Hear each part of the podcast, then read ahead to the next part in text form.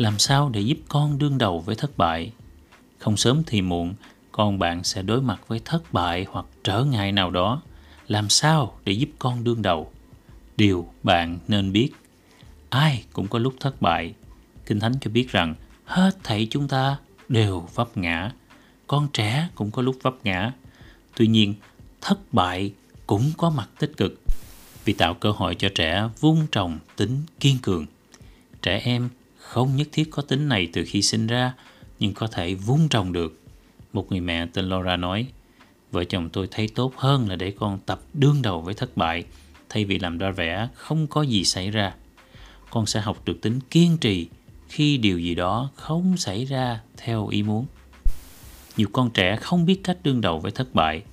Một số con trẻ không tập đương đầu với thất bại vì cha mẹ bao che, không để chúng chịu trách nhiệm về bất cứ điều gì chẳng hạn, khi con bị điểm kém, cha mẹ liên đổ lỗi cho giáo viên. Nếu con xích mích với bạn bè, cha mẹ liên đổ lỗi cho bạn của con. Nhưng làm thế nào con trẻ có thể tập chịu trách nhiệm về lỗi lầm nếu cha mẹ cứ bao che cho chúng?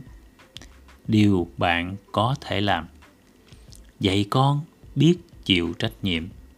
Kinh thánh nói, ai gieo gì sẽ gặt nấy. Galati chương 6 câu 7 Mỗi hành động đều có kết quả hay hậu quả. Nếu làm hư một vật thì phải bồi thường. Nếu phạm lỗi thì phải chịu hậu quả. Con trẻ nên biết về luật nhân quả và biết chịu trách nhiệm phần nào về điều xảy ra. Do đó, tránh đổ thừa người khác hoặc bào chữa cho con. Hãy để chúng chịu hậu quả tương ứng với tuổi của chúng. Dĩ nhiên, cha mẹ cần giải thích cho con hiểu rằng chúng phải chịu hậu quả như thế vì đã làm sai giúp con tìm giải pháp. Nguyên tắc kinh thánh, người công chính có ngã bảy lần cũng đứng dậy. Châm ngôn chương 24 câu 16. Thất bại có thể gây đau đớn, nhưng đó không phải là tận thế. Hãy giúp con tập trung tìm giải pháp, chứ không than phiền điều xảy ra là bất công. Chẳng hạn, nếu con bị điểm kém trong bài kiểm tra, hãy giúp con biết làm chủ tình thế bằng cách học chăm chỉ hơn và quyết tâm làm bài tốt hơn vào lần sau. Nếu con xích mích với bạn bè, hãy giúp con tìm cách chủ động làm hòa, bất kể ai đúng, ai sai. Dạy con biết khiêm tốn. Nguyên tắc kinh thánh. Tôi nói với mọi người trong anh em rằng đừng nghĩ cao quá về mình, nhưng hãy nghĩ sao cho đúng mực.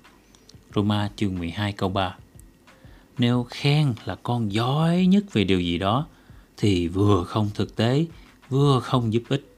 Suy cho cùng, ngay cả học sinh ưu tú cũng không đạt điểm tối đa trong mỗi bài thi. Những đứa trẻ chơi giỏi môn thể thao nào đó thì không phải lúc nào cũng thắng. Những đứa trẻ có cái nhìn khiêm tốn về bản thân có thể đương đầu với thất bại tốt hơn. Kinh Thánh nói rằng khó khăn có thể giúp chúng ta mạnh mẽ hơn và rèn được tính chịu đựng. Vì thế, dù thất bại và trở ngại gây thất vọng, nhưng bạn có thể giúp con có cái nhìn thăng bằng. Việc dạy con tính kiên cường, giống như dạy các kỹ năng khác, đòi hỏi thời gian và công sức. Nhưng điều đó sẽ được đền đáp khi con bước vào tuổi dậy thì và trải qua giai đoạn ấy. Một sách nuôi dạy con cái nói, những thanh thiếu niên có kỹ năng đương đầu tốt thì ít có nguy cơ hành động dại dột khi bị choáng ngợp, rất có thể chúng sẽ phát triển tốt trong hoàn cảnh mới và bất ngờ. Dĩ nhiên, lợi ích mà tính kiên cường mang lại sẽ tiếp tục giúp ích cho con khi trưởng thành. Mẹo, hãy nêu gương, nhớ rằng cách bạn đương đầu với sự thất vọng sẽ giúp con học cách đương đầu khi chúng bị thất vọng. Ôn lại làm sao để giúp con đương đầu với thất bại? Thứ nhất, dạy con biết chịu trách nhiệm. Thứ hai, giúp con tìm giải pháp.